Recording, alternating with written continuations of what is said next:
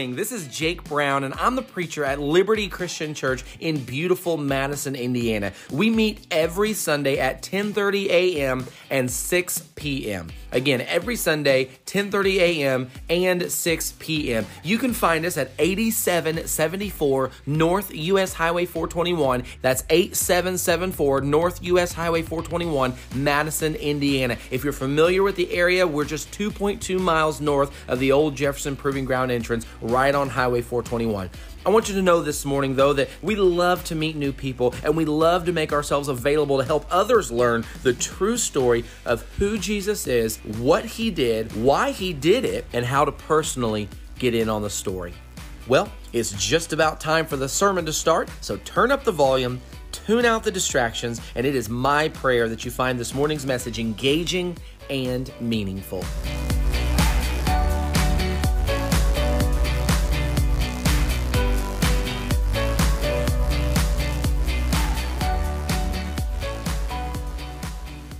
Coming and going. We actually use this phrase or these two words often in different ways, in a variety of different contexts, and the meaning, of course, is slightly different in each way. Uh, you can use these words to describe something that happens as people come and go from a certain place. Uh, we might say things like travelers are officially documented as they are coming and going. You can use these words to emphasize how frequently something should be done. We might say visitors must log their activity, coming and going. Or probably a lot of us simply uh, use it like this. We use the words to convey just how out of control a situation has become. We say things like officials are in such a panic, they don't know whether they are coming or going. This morning's story from the road is one that is described as coming and going. And I say that because this story is recorded in three places in the Bible Mark chapter 10, Matthew chapter 20, and Luke chapter 18. And Mark says, as he, that is Jesus, as he was leaving Jericho, Matthew starts by saying, as they were leaving Jericho. And Luke says, as Jesus was approaching Jericho. Did this story happen on the road out of Jericho or on the road into Jericho? Does it matter? Well, if every single detail of all three accounts was exactly the same, it would matter to some. It would matter because they would say that these accounts have clearly been copied or that someone else added these stories to the Bible later. So, in reality, the differences that we have between the three accounts are beneficial. It's natural and expected for three different men writing about the same event to tell it from different perspectives, emphasizing certain details and undoubtedly leaving others out. Differences are good, but contradictions, of course, create problems. Well, there are two primary explanations for this coming or going debate here, and the one that seems most likely has some good concrete, hard geographical evidence supporting it. You see, there are two Jerichos. There's the old Jericho that Joshua and his army captured and destroyed. It would have been in ruins in Jesus' day. Then there was the rebuilt Jericho that flourished and was an absolutely gorgeous, beautiful city when Jesus walked the earth. And these two cities, as you might expect, were right next to one another.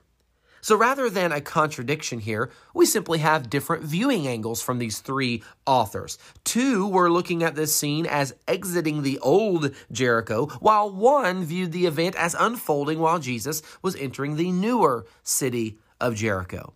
As it turns out, Jesus and a whole multitude of people traveling to Jerusalem from Galilee for the Passover would have had to pass through both of these Jericho sites on their way. The roads all converged. There was one main road, and everybody came together coming from that direction, heading to Jerusalem. They all had to go through both of these Jericho sites.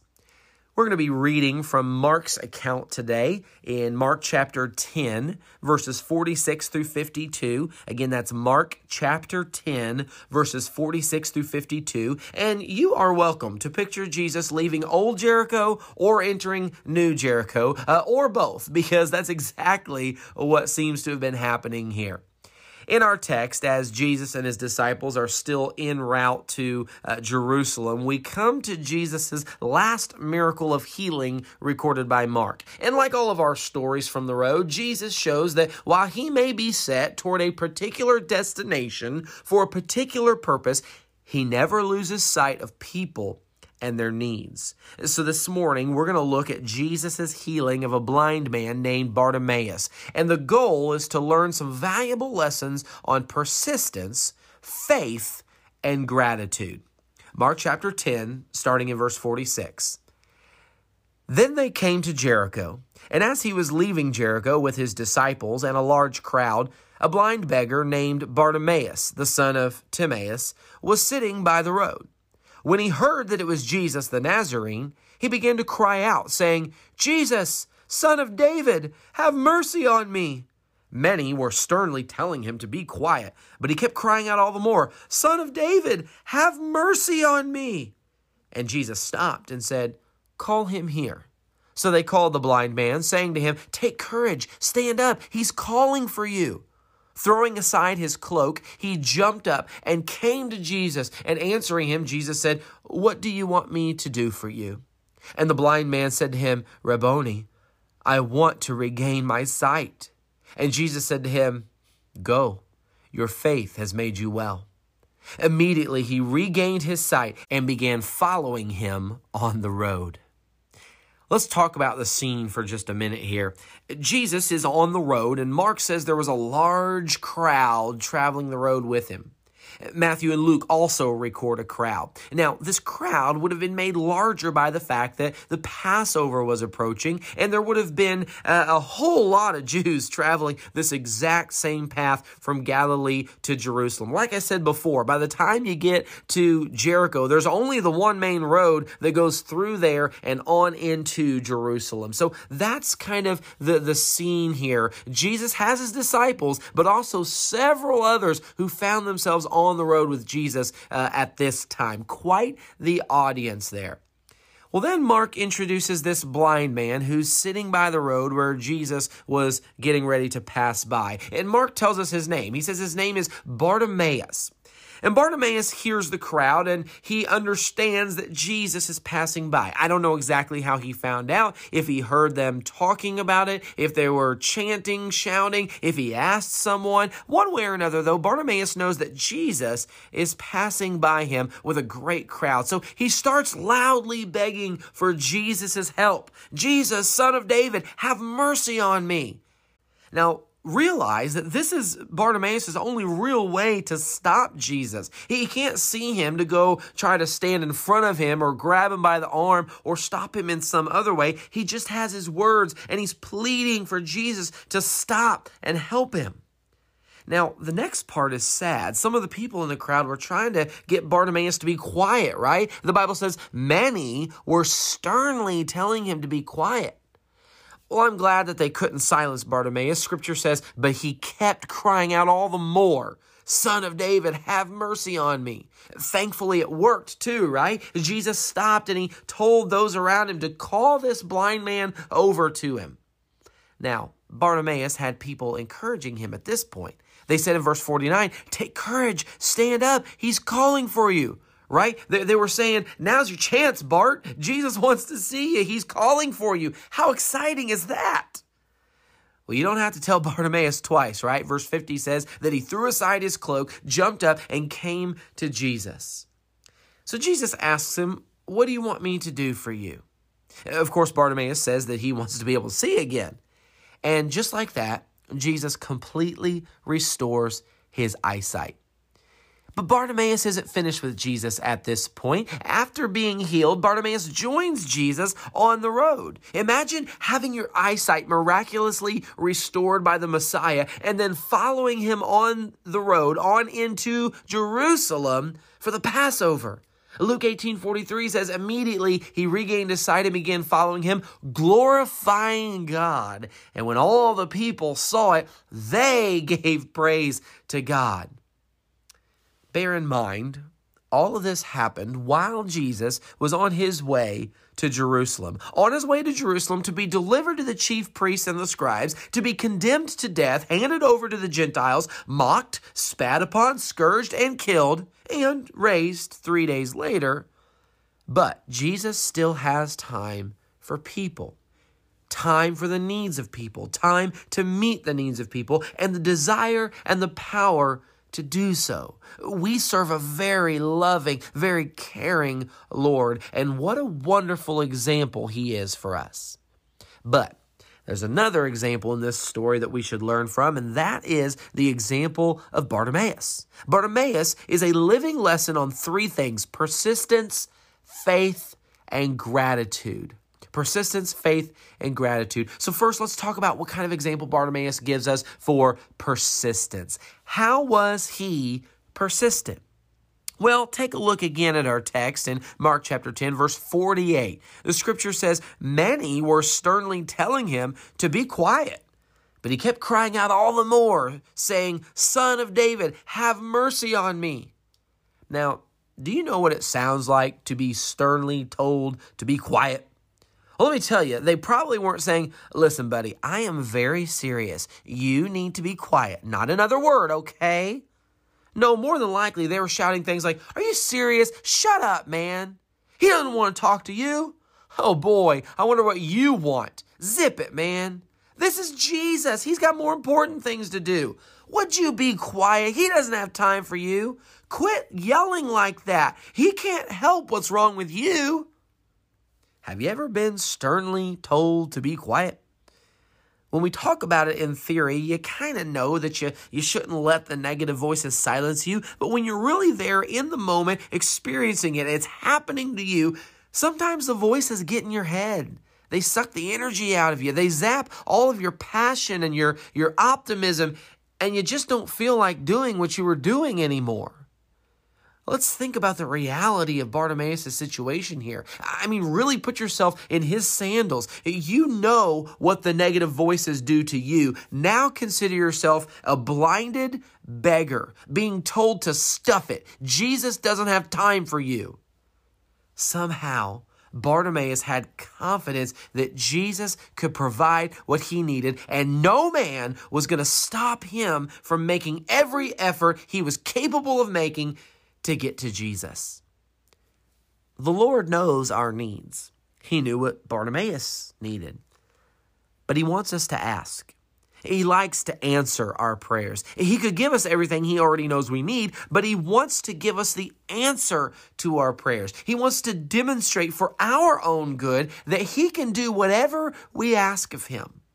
In Matthew chapter 7, verses 7 and 8, Jesus taught it like this He said, Ask and it will be given to you. Seek, and you will find. Knock, and it will be opened to you. For everyone who asks receives, and he who seeks finds, and to him who knocks it will be opened. Now, no guarantees if we don't go after it. If we don't ask, seek, and knock, the Lord wants us to ask for his help. And he wants us to be persistent. At the beginning of Luke chapter 18, Jesus tells a parable about a widow who needed legal protection from this person who was apparently harassing her. So she goes to the judge and asks, and asks, and asks. And she comes back and she asks some more and some more. She kept coming to this judge and asking him to grant her this legal protection. And this judge was, he's not a God fearing guy. And he didn't really care about people's opinions. But because this woman never gave up, Eventually, he gave in. And in Luke chapter 18, verse 7, Jesus says, Now, will not God bring about justice for his elect who cry to him day and night? And will he delay long over them? And the implied answer is, of course, that God will bring about justice. He will do that for his people who do cry out to him day and night, people who are persistent in their pleas. Is it possible that so many of our problems continue to exist because we lose our focus too quickly? We aren't persistent. We remember to ask every once in a while. What could happen if we were all persistent in prayer?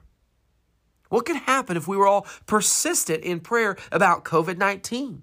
Our government, our godless nation, our unbelieving friends, our denominational friends, our broken family, our sick family, our understanding of the scriptures, our children, our church. You fill in the blank.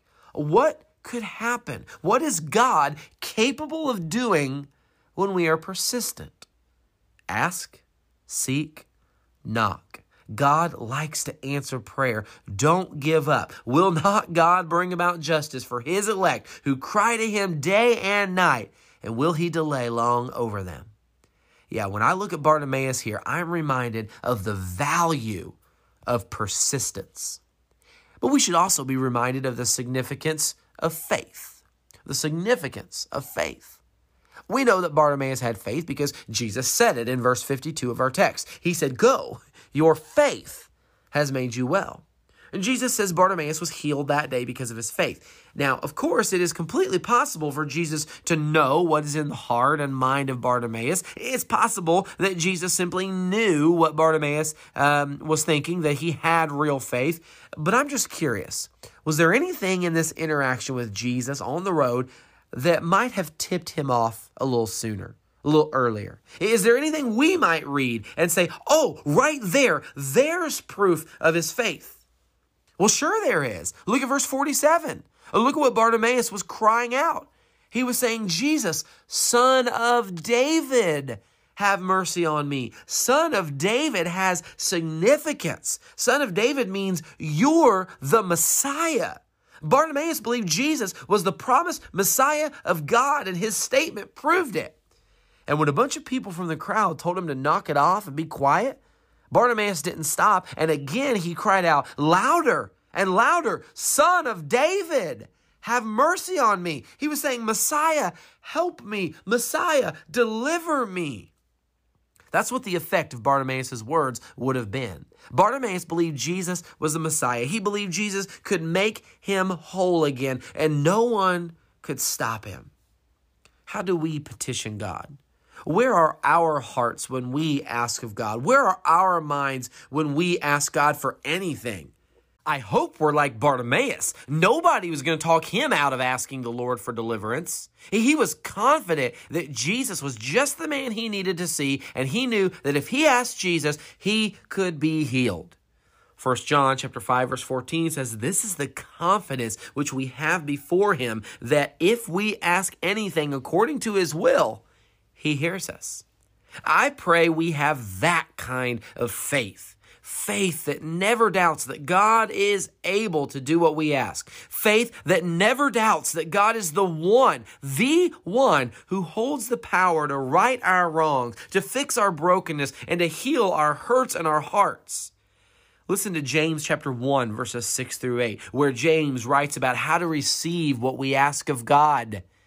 He says, but he must ask in faith, without any doubting. For the one who doubts is like the surf of the sea, driven and tossed by the wind. For that man ought not to expect that he will receive anything from the Lord, being a double minded man, unstable in all his ways. Compare your faith to Bartimaeus, a blind beggar who could have only heard of the miracles that had been performed by Jesus. He couldn't have seen them for himself. He couldn't have seen the leper cleansed, the lame walk, the deaf hear, the blind see. He is the literal, physical, and spiritual epitome of Jesus' words in the second half of John chapter 20, verse 29, where he said, Blessed are they who did not see and yet believed. Or as Paul said it in Romans 10 17, faith comes from hearing, and hearing by the word of Christ. We need faith that doesn't waver when sternly told to be quiet. We need faith that doesn't change its mind when told to shut up. We need faith that doesn't doubt that God can definitely deliver. We need faith like Bartimaeus. But we also need gratitude like Bartimaeus. The gratitude of Bartimaeus was, was evident even before the miracle happened. Have you ever seen pre gratitude? It's a real thing, and it's a great thing. You see, Bartimaeus was already showing how thankful he was when he called Jesus Rabboni in verse 51. Rabboni is the most reverent form of the rabbi title that we know of. This was the most reverent way to address Jesus as master and teacher. Clearly, Bartimaeus is so grateful, so thankful, even before he asked the question, just grateful to be able to stand in the presence of Jesus, to have Jesus' attention, to be able to ask Jesus, specifically, to be able to ask Jesus for this healing because he knows he's the one who can do it. His reverence, his respect, the honor that he is showing the Lord here demonstrates his overflowing gratitude before he even asks the question.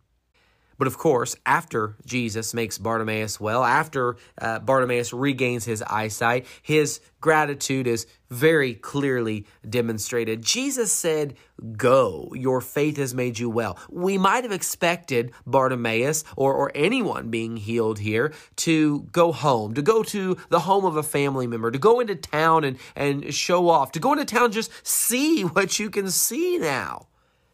But instead, he joins himself into the group of Jesus' followers who were on the road with him.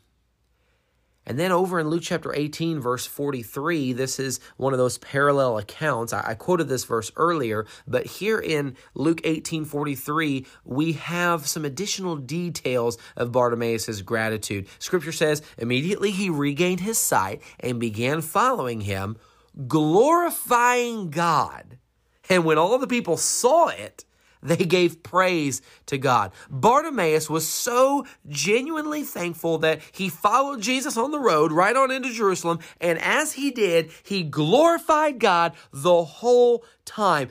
I can only imagine the words that were coming out of his mouth, the shouts, the, the chants, the cries of, of gratitude, maybe even the songs that he was singing. And all the people, that whole multitude, that large crowd that was traveling that one road, into Jerusalem from Jericho. They were all hearing it, they were all seeing it, and so they gave praise to God. As the Church of Christ here on earth today, we ought to be the most thankful people on this planet. And that's not just hyperbole. That's not exaggerated at all. That's the literal truth. We ought to be abounding or overflowing with gratitude for, for all that God has done and is doing right now in our lives. Colossians chapter 2 verses 6 and 7 says, Therefore, as you have received Christ Jesus the Lord, so walk in him having been firmly rooted and now being built up in him and established in your faith, just as you were instructed, and overflowing with gratitude. Church, we're to be a, a, group of people who are overflowing with gratitude. Everything we do should be an occasion to give thanks to God. Colossians 3:17 says, "Whatever you do in word or deed, do all in the name of the Lord Jesus, giving thanks through him to God the Father." Bartimaeus followed Jesus on the road and in spirit. And Bartimaeus was so filled with gratitude for what Jesus did that he went along that road to Jerusalem glorifying God. Church, I can't help but wonder if the reason that many of us are not out along the road glorifying God like we should in such a way that men turn from their current path and get on Jesus' straight and narrow path is because of a gratitude problem. Maybe we need a gratitude adjustment. We need to see all that Jesus has done for us. We need to understand where we were and where we would still be without the cross of Christ. We need to reconsider the reward made possible by the resurrection. We need to see that Jesus has supernaturally made us whole. We need to get the fire of gratitude burning in our chests again. What will you do with the example of Bartimaeus today? Is this morning just another sermon? Or is this the day when your eyes have been opened and you begin the journey of strengthening these areas of your life persistence, faith, and gratitude. God wants us to be persistent in our asking, seeking, and knocking. And He requires faith at all times, genuine faith. And over and over again in His Word, He calls us to be filled or even overflowing with gratitude.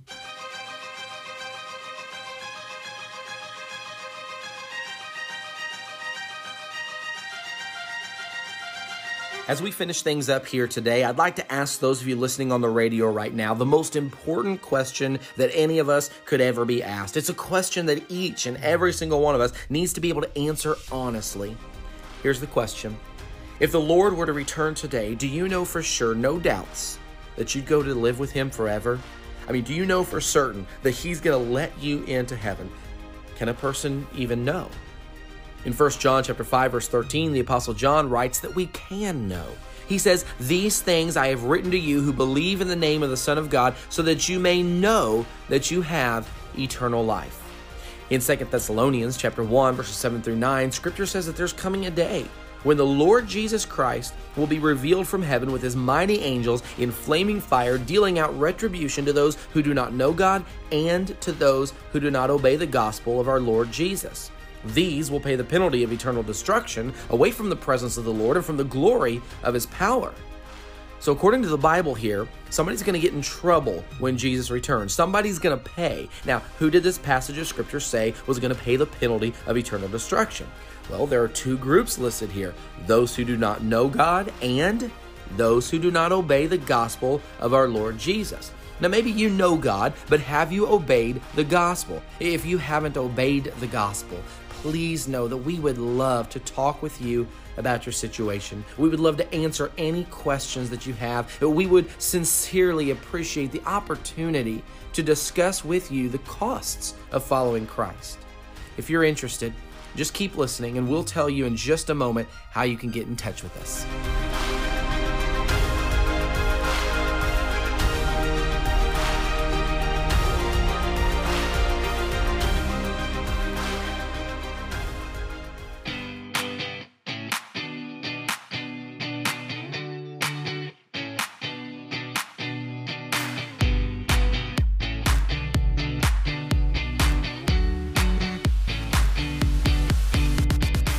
Just listened to the current sermon from Liberty Christian Church, the very same sermon that you would have heard today at our in person services.